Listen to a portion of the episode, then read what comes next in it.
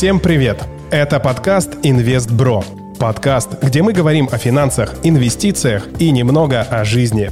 Меня зовут Стас Корецкий. Я серийный предприниматель, владелец трех успешных бизнесов и квалифицированный инвестор. Вместе мы делимся своим опытом и размышляем, как стать богаче и умнее. Ну, или одно из двух.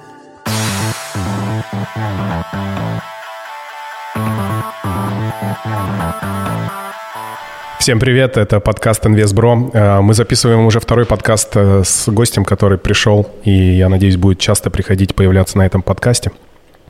Геннадий Шатаев, инвестор, ментор, финансовый советник, сгибайте пальцы, и ментор по ресурсному состоянию и мышлению. Сегодня мы поговорим про такую неведомую для меня тему, я думаю, что и для многих, деньги через удовольствие.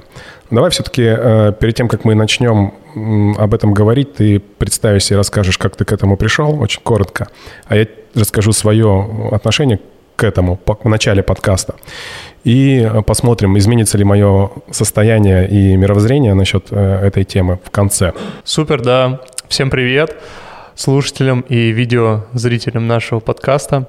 Скажу пару слов о себе. Мне сейчас через месяц исполнится 27 лет. Уже к 25 годам я попал в клуб 500. Это клуб предпринимателей с доходом более миллиона рублей. У меня была своя квартира в Москве, и сейчас у меня в управлении с партнером было 800 тысяч долларов. И еще сеть апартаментов в Питере, инвестиции в разные стартапы, деньги в криптовалюте.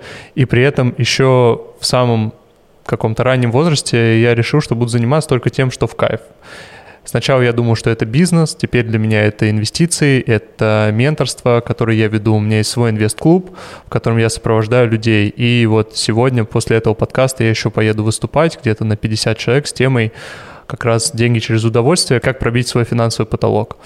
И с чего все началось? С того, что я действительно поставил себе цель, что я буду заниматься только тем, что мне в кайф. Поработал в найме месяц, понял, что это точ- точно не то, я, когда ездил в метро, говорил себе, я сделаю все, чтобы не ездить в метро в час пик. И начал заниматься своим бизнесом. Сначала это были зарядки, китайские, потом китайские елки, потом я настраивал рекламу для других э, людей, и меня это увлекало, то есть меня увлекало продажи, маркетинг, а я занимался еще там и ставками, и арбитражом, и блог свой вел, и сетевым бизнесом, в общем, очень много ниш попробовал перед тем, как я понял, что на самом деле дело это все не в нише, а в то, как ты себя на самом деле а, чувствуешь и как ты мыслишь. И тогда я начал больше погружаться в тему а, денежного мышления и с помощью как раз-таки привлечения денег в проекты, в доходные проекты, я смог заработать свой какой-то первый капитал и с помощью наставничества, которое я вел уже после того, как сам прокачал себя. Вот, и сейчас уже занимаюсь инвестициями, и главная причина, на самом деле, почему я вообще транслирую на эту тему, потому что я считаю, что занимаясь своим делом, ты можешь а, зарабатывать гораздо больше, чем занимаясь каким-то не своим из-под палки. А главное, даже если ты будешь зарабатывать меньше, но кайфовать каждый день на работе, то какая, в принципе, разница? Давай я свое отношение скажу по поводу нашей сегодняшней темы «Деньги через удовольствие». Так получилось, что всю большую свою сознательную жизнь я получаю деньги не, больше не через удовольствие, а через преодоление. Преодоление себя, других людей, страхов, а, возможно, других людей или своих страхов. Подтверждая эту тему, тут я недавно встал на гвозди, буквально mm-hmm. позавчера, mm-hmm. и мой ментор по гвоздям, специалист по гвоздям, Гвозди-ментор. Да, сказала, что большая часть людей все равно преодолевают себя для того, чтобы достичь чего-то нового, чего-то высшего. И через боль здесь, ну, я своими словами говорю, конечно, mm-hmm. она сказала более красивыми. Через боль здесь ты познаешь нового себя, да. А я говорю, слушай, а нельзя как-то через радость э, познать нового себя, через удовольствие теперь уже к нашему подкасту познать нового себя и дойти до того же состояния потому что это мне напоминает э, классическую религию в христианстве, да, вот православное христианство, когда тебе нужно страдать для того, чтобы угу. постичь и познать Бога, стоять на коленях или вообще просто всегда стоять э, со свечкой. То есть я положительно отношусь к, любой религии. Но она мне сказала, что и как, почему ты думаешь, вот Будда тоже, да, страдал долго. Ну, я не глубоко погруженный человек и mm-hmm. не пытаюсь кого-то оскорбить. Любая религия для меня, ну, это лишь э, религия. Но, в общем, я к чему это говорю, перед тем, как передать слово тебе, что у меня пока... Я понимаю, что, наверное, так и надо. То есть получать удовольствие от э, всех дел и тем более от, от этих дел получать еще и де- деньги через удовольствие. Но э, скажу тебе честно, что не всегда или зачастую не получается у меня. Я думаю, что на примере меня каждый э, посмотрит на себя как в зеркало и подумает, что, наверное, у него так же. Поэтому я, наверное, больше таким скептиком сегодня э, побуду. Буду задавать тебе вопросы по мере твоего повествования. Посмотрим, куда это нас выведет. Давай с чего-то начнем. Bonjour,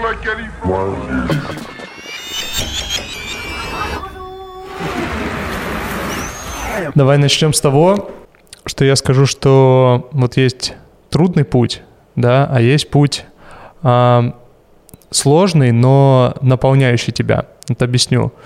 Например, а, можно идти, вот это, я услышал сам не так давно эту метафору, можно идти на Эверест, да, и видеть вокруг очень красивые пейзажи.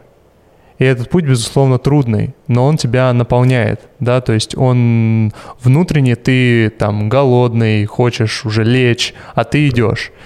И он действительно сложный, но он для тебя наполняющий, и он для тебя продвигающий, он ведущий тебя, развивающий, и это в каком-то смысле преодоление, но позитивное.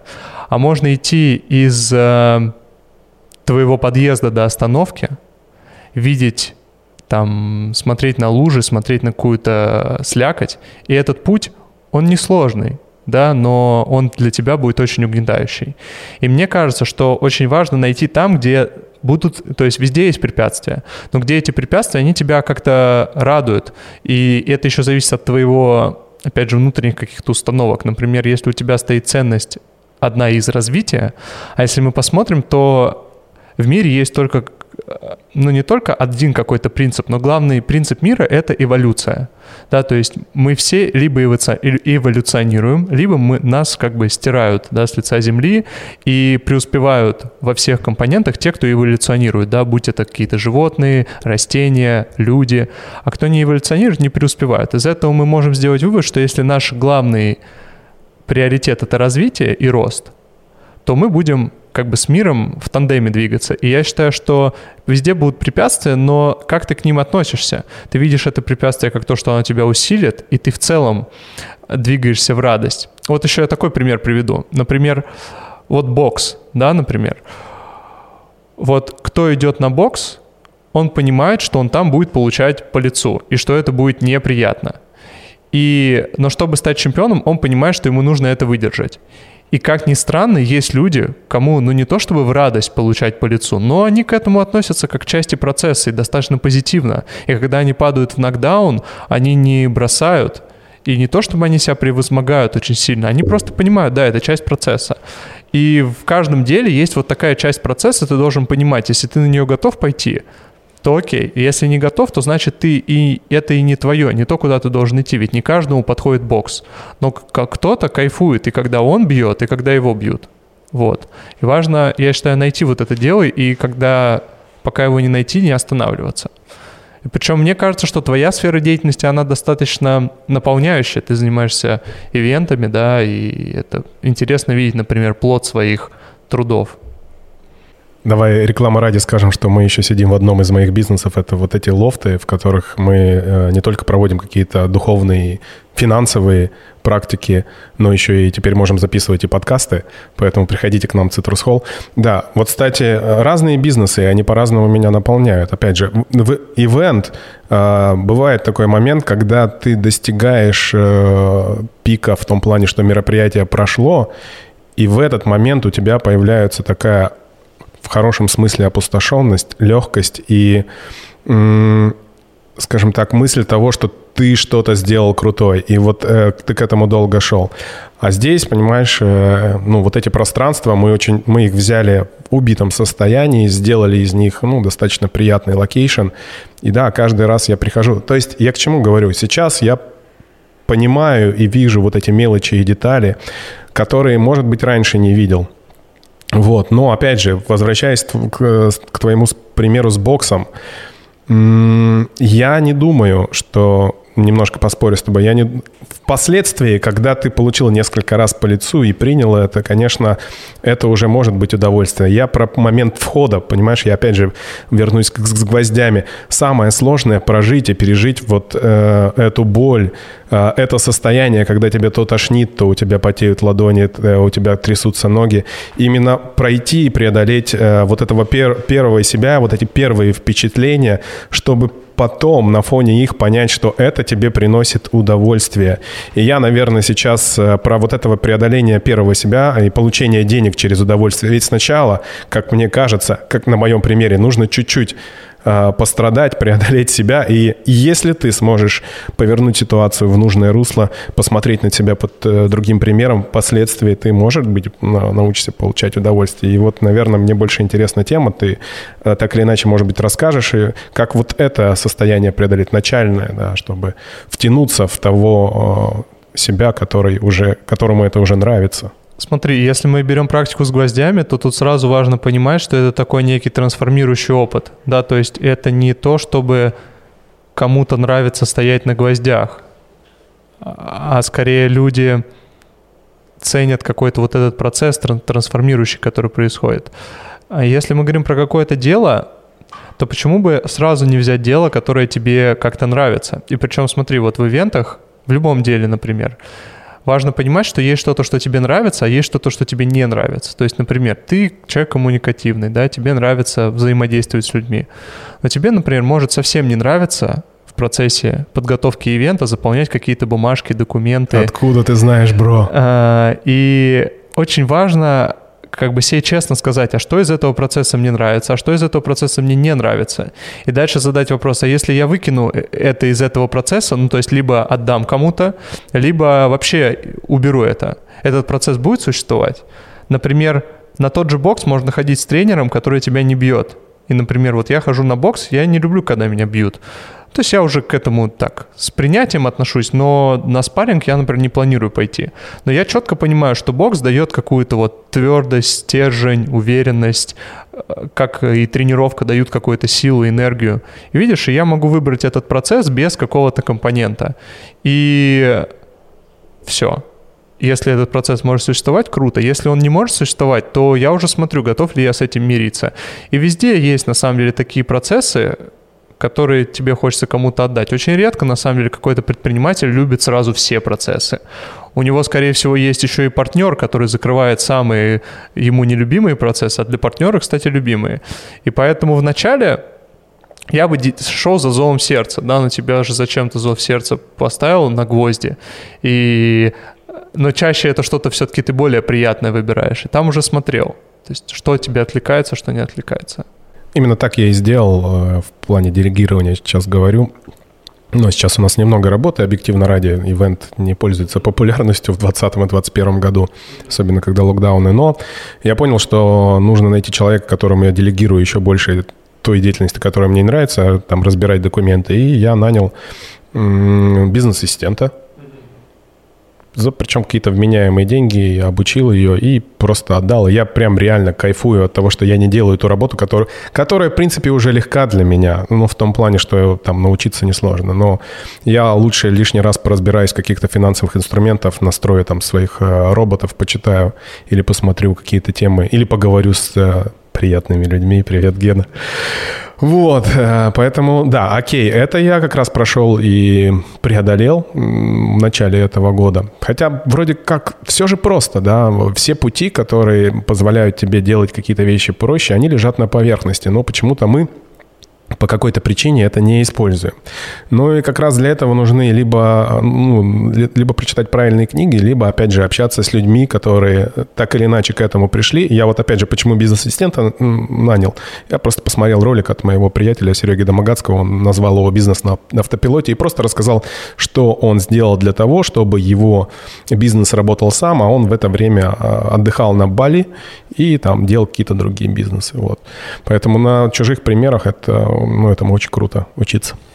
Сто процентов. Очень, да. Вот что часто говорят люди, что, например, что мешает, да? Мешает, на самом деле, людям страх. Они думают, что есть какое-то, например, дело одно, на котором зарабатываются большие деньги, а вот дело, которое им нравится, на нем зарабатываются маленькие деньги, как им кажется. Однако я бы обратил внимание, что в их нише, в их деле точно есть человек, кто зарабатывает большие деньги на этом деле. И если мы посмотрим на него, скорее всего, ему нравится то, чем он занимается, либо ему нравится какой-то один из процессов, которым он занимается. И главный шаг, который стоит сделать, это преодолеть вот этот страх, что, блин, моя ниша никому не интересна. Ну и что я буду петь? Ну мало ли там певцов, да? Что я буду там выкладывать какие-то подкасты на площадке, там мало ли уже подкастов, да кто это такой? Вот этот самозванец, он сидит на самом деле в каждом человеке, особенно который хочет что-то творить. Он обычно такой еще близок к перфекционисту, он насмотрелся, как другие это получается у них идеально, и он думает, ну вот я сейчас сделаю как-нибудь, и результат будет никакой. А зачем тогда вообще делать? И тут важно сказать себе, что ты делаешь не ради результата, ты делаешь ради процесса, от которого ты кайфанешь, и чем ты больше будешь кайфовать от процесса, чем, тем дольше ты продержишься в этой нише, тем быстрее ты набьешь руку, и тем больше ты будешь выделяться на фоне конкурентов. Особенно классно, если это те ниши, где количество часов действительно выделяют тебя. Ну, например, количество часов у бухгалтера не так сильно выделяет его над конкурентами, как количество часов у инвестора, либо у певца, либо у танцора. Либо Что у ты блогера. имеешь в виду, поясни? Я имею в виду количество часов, сколько ты провел в этой профессии сколько ты потратил часов именно на то, чтобы сделать эту работу. Например, если инвестор 10 лет находится в рынке, то он явно предскажет лучше прогноз, чем тот, кто зашел там 3 месяца назад, год назад. А если бухгалтер 10 лет, например, делает документы, то я уверен, что можно научиться этому за год всему тому же, что там без каких-то там тонких нюансов, но глобально их разница не такая будет сильная. Так вот, если вы чувствуете я думаю, вы чувствуете в чем-то, где вот есть творчество, где есть вот такая возможность прогрессировать от времени, и вам там нравится, то сто процентов сначала делайте это как хобби, а потом делайте это уже на полную.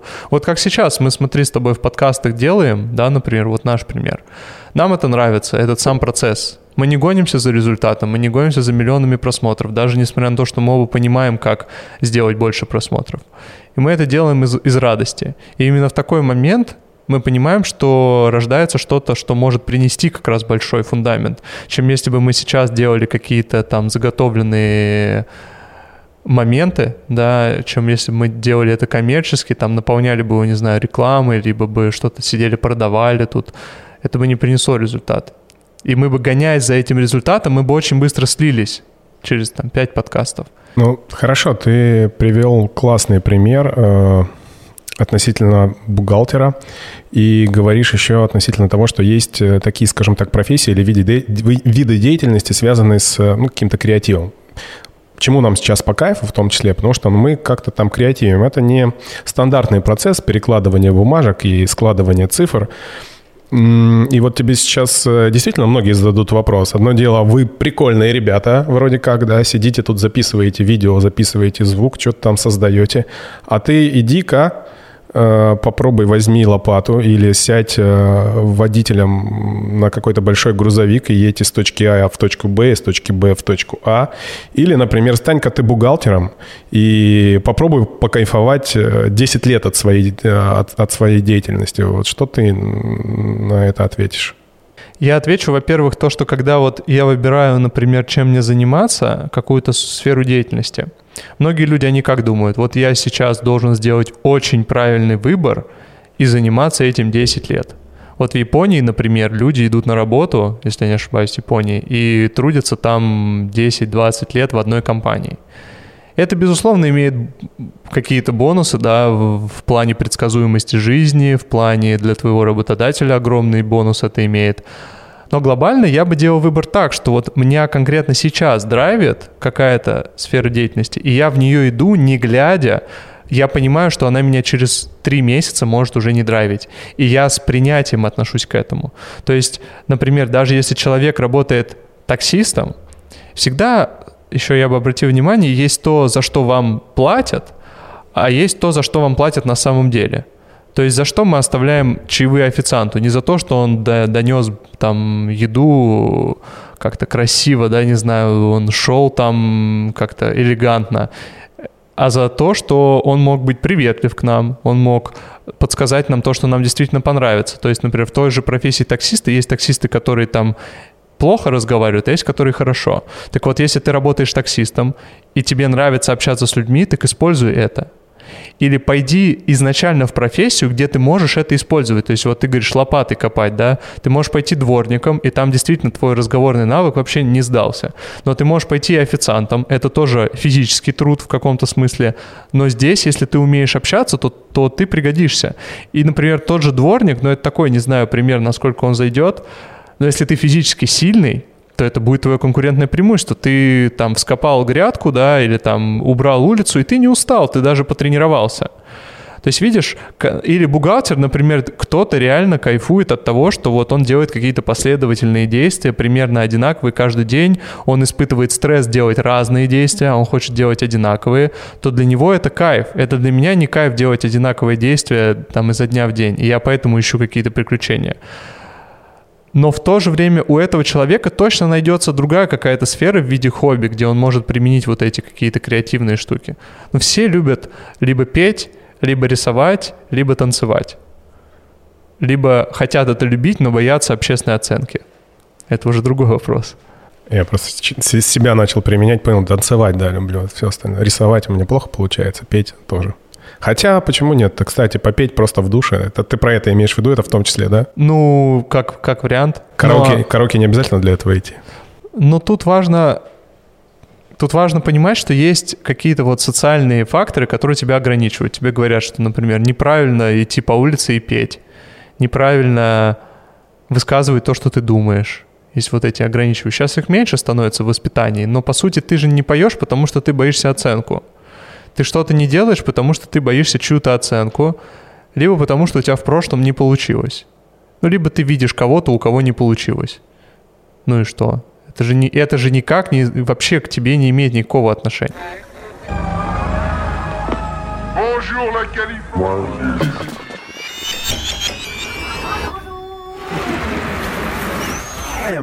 Ну и тут мы возвращаемся о том, что прежде всего большим стопором для нас являются страхи. У каждого они свои. И правильно ли я понимаю а, о том, что ты говорил? Вот, например, если тебе не нравится та работа, которой ты занимаешься, неважно, ты работаешь на себя или работаешь э, в какой-то компании. Мне, кстати, не нравится говорить работать на дядю. Не, слушай, ну это серьезно звучит как-то унизительно, с одной стороны, с другой стороны, недооценивая а, ту работу, в, в которой, ну, то есть без благодарности, во всяком случае, потому что я сейчас расшифрую, о чем я говорю. Вот у меня есть одна хорошая подруга, она работает в компании «Ренессанс страхования», ну, уже топ-менеджером, и она говорит, что а, а, директор, управляющий главный SEO, да, он американец с русскими корнями, и он прививает своим сотрудникам, что вы не работаете на меня, это наша общая компания – понимаешь? И с этим мировоззрением каждый человек, который приходит, они... То есть я топ-менеджер, работающий на свою компанию, на себя в том числе, потому что вот ты говоришь, что мне не понравилось в определенный момент работать где-то, да, но понимаешь, да, что есть компании, они зачастую не всегда российские, да, какие-то западные компании, в которых прививают такую культуру, в которых э, действительно тоже по кайфу работать, например, если брать Google, да, ты, я, кстати, так и не прочитал, но много раз смотрел, когда ты можешь в любой момент, или можешь прийти на работу тогда, когда тебе удобно, можешь пойти почилить, поиграть, э, не знаю, там, выпить напитки, но самое главное делать ту работу, которую ты делаешь, делать делать ее с удовольствием и хорошо. Сейчас все больше идет тренд на горизонтальное такое управление, когда у тебя просто есть задача, то есть ты каждый день не отчитываешься вертикально, а просто ты горизонтально, вот есть какие-то задачи, их всем распределили, и ты их сам в своем темпе делаешь. То есть такая форма управления. Да, и поэтому, э, если у тебя есть какая-то работа, неважно там, опять же, да, то ты праве выбирать, э, чем ты будешь заниматься и выбрать ту сферу деятельности, которая тебе по кайфу. Но, опять же, тут возникают те страхи, а если я уйду с этой работы, э, куда я пойду, а где я буду зарабатывать, а а если у меня не хватит денег для того, чтобы найти ту работу, которую я буду зарабатывать? И тут, кстати, э, поможет и финансовая грамотность в том числе, потому что если вдруг у вас такие страхи есть, то можно и нужно формировать ту самую называемую финансовую подушку, чтобы прожить там от 3 до 6 месяцев примерно на том же уровне, на котором вы жили. Вот, и поэтому я думаю, что ты к этому ведешь, да, что все-таки, типа, выберите ту профессию или тот э, род деятельности, который будет вас наполнять э, каждый день. Но, честно говоря, я это тоже все понимаю, а, но одно дело понимать, а другое дело это сделать с собой в кино посмотреть или нас с тобой послушать, это просто. Ты пойди да сделай, как я говорю. Я считаю насчет страхов, вот стоит поговорить, да, ты говоришь, ключевое это вот страх, да, преодолеть. Я бы, во-первых, не делал никогда радикальных шагов, если не уверен. По чуть-чуть. Во-первых, по чуть-чуть, то есть даже работая с 9 до 6 можно там, если есть, опять же, мотивация вот это, если дело драйвит, то чем-то там с 8 до 10, до 11 позаниматься, да, то есть поставить это пока временно на приоритет, чтобы потом сменить. Это, во-первых. Во-вторых, я очень часто замечал и по себе, и по другим людям, что когда ты начинаешь заниматься действительно своим делом, ты как будто попадаешь в какую-то струю, что у тебя не встает вопрос, где взять клиентов, у тебя не встает вопрос, там, если ты обладаешь компетенциями какими-то хотя бы переговорными, а я рекомендую всем постоянно раскачивать переговорные компетенции, потому что когда нас заменят роботы через пять лет, точно выживут те, кто умеют продавать, красиво говорить, красиво писать. То, чего не смогут сделать роботы. Именно от человека к человеку, да, и если вы развиваете параллельно с эти компетенции, то вы можете всегда на них же и прожить, если что. А так, я считаю, что попробовать, к чему я говорю, если ты, например, ты начал быть художником, то ты же можешь с 9 до 6 поработать, а там с 7 до 10 или там выходной нарисовать эту свою картину. Все, нарисовал. Дальше все упирается в то, продашь ли ты ее. Да, здесь ты качаешь свои переговорные навыки, и как раз уже прикольно. Смотри, ты из-за того, что стал художником, тебе приходится качать свои переговорные навыки. И как следствие больше зарабатывать в принципе.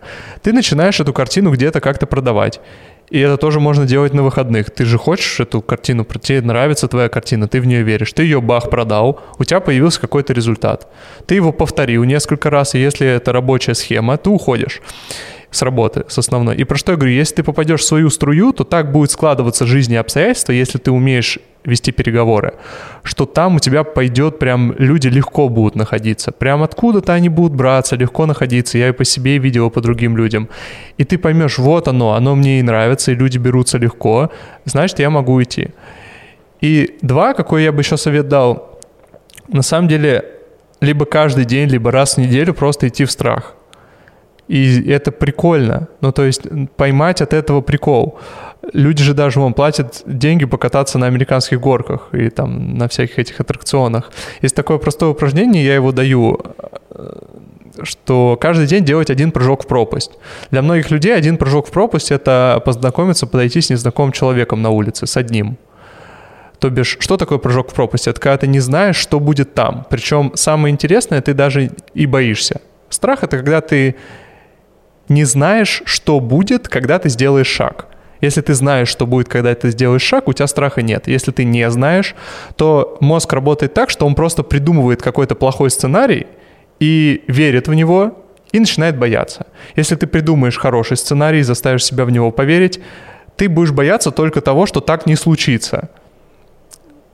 Ну, например, там, знакомство с девушкой, да, ты боишься чего? Ты боишься, что она тебе откажет больше всего, там, скажет, да, ты лох, лопух.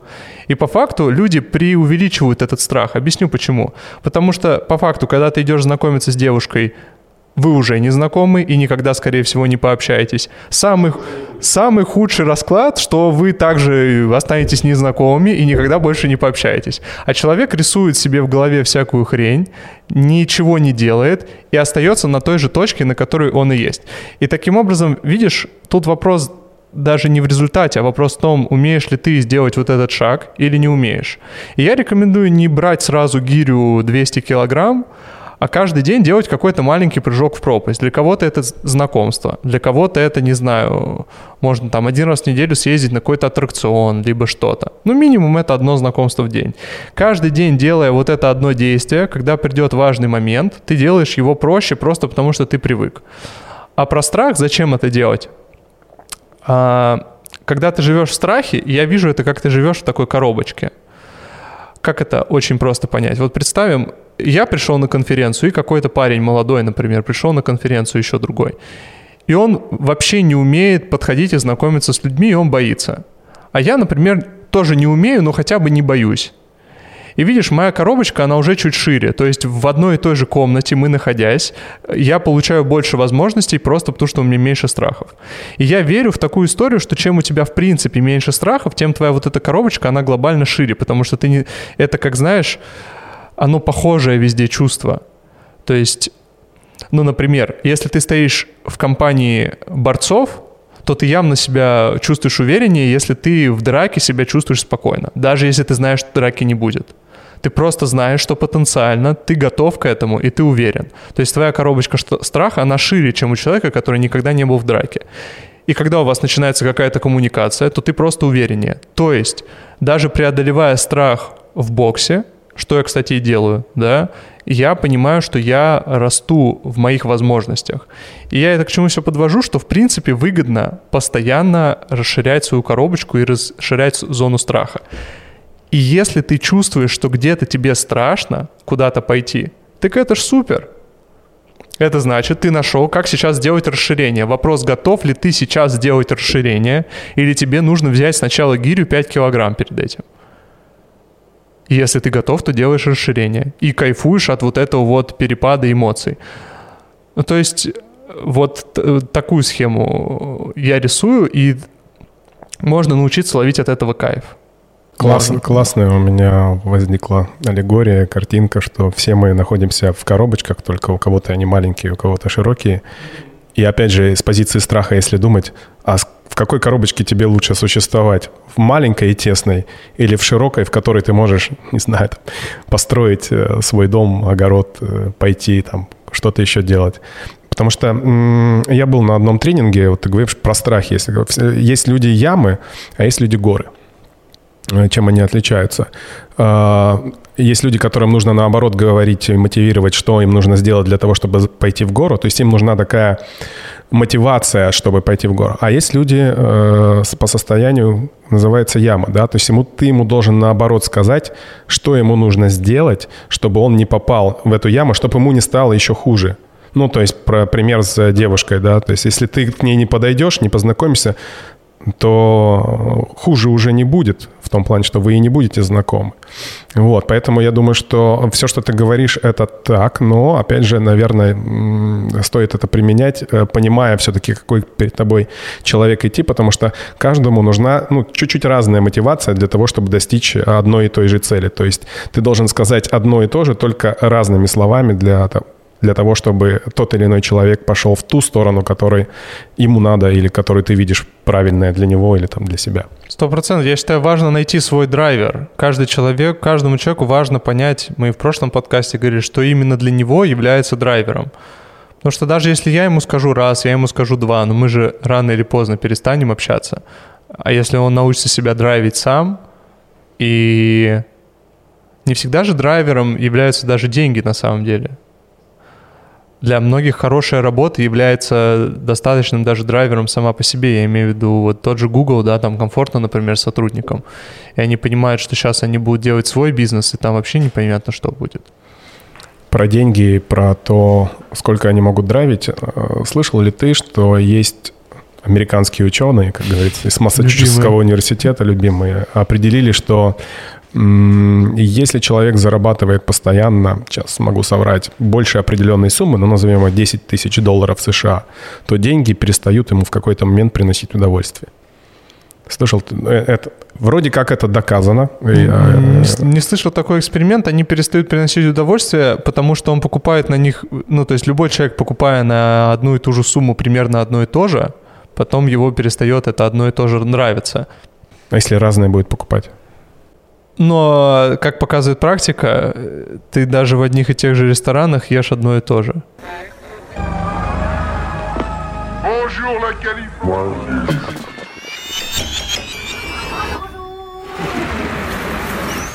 Я скажу так, что да, люди больше консерваторы по сути своей. Я вот строю дом, и у меня такой необычный дом Фахверк, э, который сейчас начинает только набирать, набирать обороты как э, технология, но 9 из 10 человек, как ты думаешь, выбирают какой дом?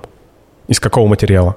Мне даже Фахверт, Фахверт ни о чем не говорит. Фахверк. Фахверк. Немецкое слово. Фах. Я думаю, из дерева или из э, кирпича. Из кирпича. Ну, то есть все, все, что связано с бетоном. А знаешь э, тоже откуда идет это все? Из, э, это мое предположение из детских страхов.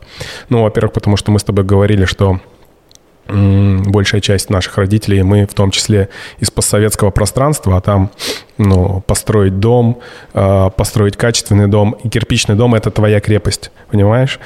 А, а второе — это из детской сказки «Ниф-ниф, нуф-нуф, наф-наф, три поросенка». Вспомни первый, какой он построил дом из э, соломы. Кирпичный, Нет, да. первый из соломы он построил, а, ну, первый поросенок, второй из э, веток, и он сломался, первый, второй сломался, а третий построил из чего? Из камня. И камень выстоял.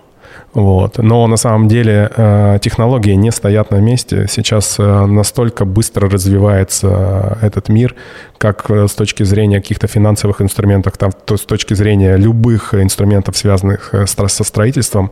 Например, я что, что имею в виду? То есть мне нравится большое панорамное остекление, но люди не делают его, потому что думают, что стекло — это всегда холодно. Но я всегда задаю вопрос, как вы думаете, люди, которые купили в Москва-Сити апартаменты за, не знаю, 1 миллион долларов, они постоянно мерзнут, ведь у них только, что у них есть, только это стекло, бетон и железо. Да нет, конечно, поэтому, вот, например, в моем доме применяются там стеклопакеты, точно такой же формула, да, как на э, небоскребах. И я прекрасно понимаю, что там я лучше буду все-таки с панорамным стеклом жить, нежели чем с маленьким. Я к тому, что, в принципе, страхи можно преодолевать, э, будучи любознательным человеком, да, узнавая что-то новое, читая и понимая, что все, что было до этого, может измениться. Да, остаются какие-то догмы, и говорить, что мой дед строил, я так строю, это круто, ты тем самым уважаешь своих предков, да, но при этом можно уважать своих предков, но и что-то новое привнести. Ты интересную тему затронул. Да, давай еще вот сейчас пару слов скажу. По сути, мешает больше всего зарабатывать как раз-таки установки и мышление. Я больше всего делаю на этом акцент. То есть мы все живем в каких-то установках, которые нам а, привили с детства. Например, у очень многих есть просто такая установка, что чтобы зарабатывать деньги, нужно много трудиться, много работать. Вот моя мама мне очень часто говорит это и до сих пор, что там как даже есть это в поговорках, пословицах, без труда не выловишь и рыбку из пруда. И наш мозг сразу формируется так, если я не потрудился, значит денег не будет. Значит, я должен потрудиться 100%, а уж деньги, ну, наверное, придут. Я всегда задаю вопрос, а знаете ли вы в своей жизни примеры тех людей, кто получает деньги без большого труда? Они точно есть у каждого в жизни. Кто легко, кому легко достаются деньги, да. Либо же у многих в советском пространстве очень закладывали глубоко убеждение, что богатые люди, они какие-то не такие. Они там алчные, злые, негодяи, подлецы. Вот знаю, что в Советском Союзе бизнесменов вообще не любили, да, то есть говорили, ты там бизнесмен. И что происходит? У тебя в голове закладывается, что богатый человек, он какой-то плохой, а ты же не хочешь себя считать плохим, ты хочешь себя считать хорошим, значит, и богатым тебе лучше не становиться. И я рекомендую выписать вообще все убеждения, которые ты имеешь сейчас относительно денег. И позитивные, и негативные. И просто посмотреть, а вот эти негативные, они тебе как помогают или нет? Если они тебе не помогают, то зачем они тебе нужны? Их стоит поменять. Подумать, на какое позитивное убеждение это, это стоит поменять. И вот еще слово «дорого», например. Да, то есть что-то считать дорогим, выгодно или невыгодно тебе. На деле это же оценочное просто. Например, я стараюсь убирать слово «дорого» из лексикона, поскольку это оценочное. Например, снять квартиру, например, на су- э, номер в отеле на сутки за тысячу долларов. Ну, то есть обычному человеку там кажется дорого, да? А человеку, который зарабатывает, например, миллион долларов, он даже не заметит это. То есть, получается, это и недорого, и недешево. Это просто твоя какая-то оценка этой реальности. И тебе выгоднее оценивать это не как дорого, а просто, ну да, это столько стоит, например. И вот меняя вот эти паттерны мышления, вот я сейчас в некоторые копнул, да, то есть каждый может отследить у себя, какие у него есть паттерны мышления. И меняя эти паттерны мышления, вы даже быстрее продвинетесь к деньгам, чем меняя работу или образ жизни. Я привожу пример э, всегда книгу, одну из книг, которая рекомендует э, всем прочитать по финансовой грамотности. Называется она «Думай и богатей». А, там не написано «работай и богатей». Я тоже ее не дочитал, потому что мне показалось все там понятным уже. Вот. И, а, а как раз ту книгу, которую я дочитал на эту же тему «Самый богатый человек в Вавилоне», вот, там тоже а, такое финансовое мышление закладывается. Я, наверное, с тобой э, соглашусь, но все равно мозг э, пытается найти какое-то сопротивление в этих мыслях, что, потому что действительно, опять же, на своем примере, надо э, вкалывать в какой-то момент для того, чтобы достичь финансового результата, говорит он мне. С другой стороны, у меня есть уже положительный опыт, когда ну, с помощью инвестирования или э, с помощью более рисковых инструментов, как то роботы, можно попробовать э, заработать большие деньги, не при этом иногда не прикладывая больших э, физических, ну, не скажу, что умственных, больших физических, наверное, усилий, эмоциональных. Вот, но м, давай уже ближе к теме, ближе к делу и ближе к концу подводить наш подкаст. И э, книга, которая мне как раз позволила э, посмотреть на заработок и свою э, жизнь э, по-другому. Эта книга называется «Поток». Вот ты сказал, что нужно попасть в струю. Есть, знаешь, такое... Читал со... «Поток», да? Да, состояние потока. И вот мы сейчас с тобой находимся в неком состоянии потока, разговаривая друг с другом, получая от этого удовольствие. Я, наверное, тут со своей стороны скажу, что, конечно, каждому из нас нужно найти такое состояние потока. Я сейчас реально настолько кайфую быть здесь, разговаривая с тобой. Это тот момент, когда я не чувствую течения времени. Это какой-то простой разговор, который, может быть, ни к чему и не приведет, но, как ты правильно сказал, я и не хочу сейчас найти каких-то таких стимулов, которые, э, или там каких-то высот, которые куда-то меня приведут. Я просто нахожусь здесь и сейчас. Здесь и сейчас. И это здесь и сейчас просто нужно иногда, как, э, опять же, говорил мой друг из Барнаула, Женя Есин, отпусти ситуацию, Стас. Тогда я давно, когда с ним был, э, общался, когда не понимал. Сейчас иногда отпустить ситуацию проще, чем что-либо, чем упорствовать и, и идти на пролом, лезть, может быть, на ту же самую гору. Вот, поэтому быть в состоянии потока – это то, что я пожелаю всем нам, и себе в частности. Поэтому, наверное, и тебе стоит сказать что-то напоследок, и мы будем прощаться.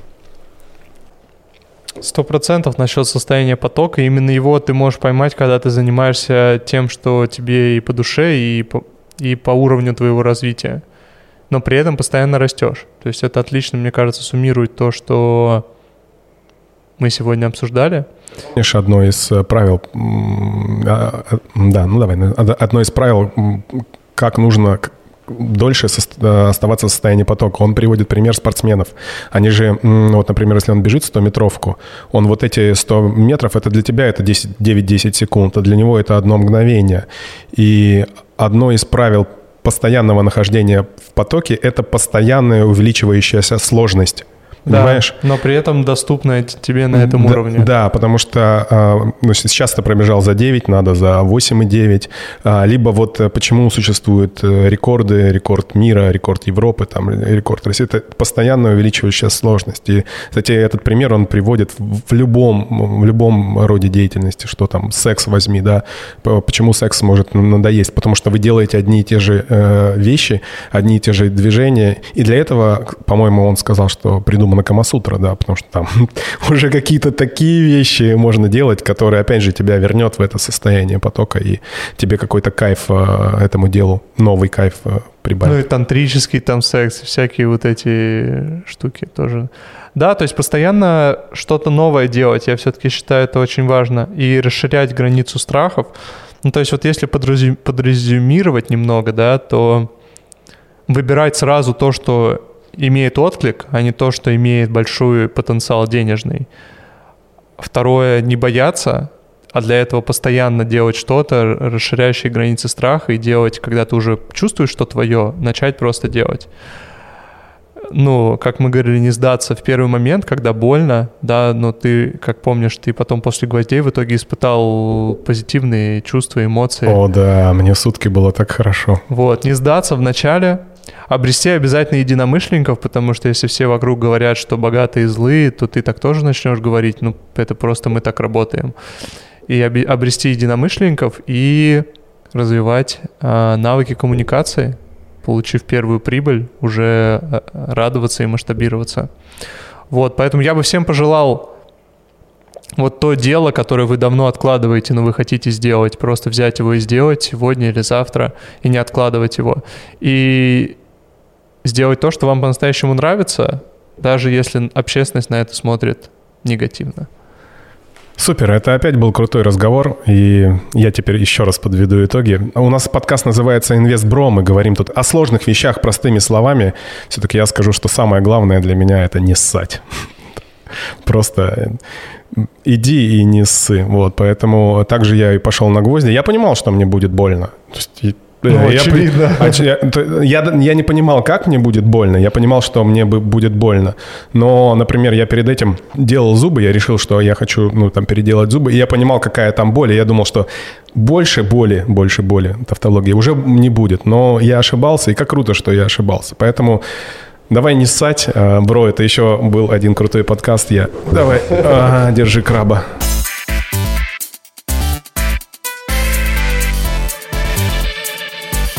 Спасибо, что дослушали этот подкаст до конца. Подписывайтесь на нас э, в своих любимых подкаст-агрегаторах. А также мы будем крайне благодарны, если у вас найдется несколько минут, и вы поставите нам свою оценку. Мы, конечно же, надеемся на максимальную 5 звезд в Apple Podcast. Это позволит нам э, понять, что нам нужно делать по-другому, или наоборот понять, что все мы делаем правильно и вам все нравится, и послужит неким мотивирующим фактором для того, чтобы записывать новые выпуски. А также подписывайтесь Подписывайтесь на нас в социальных сетях. Ссылки мы оставим в описании к этому подкасту.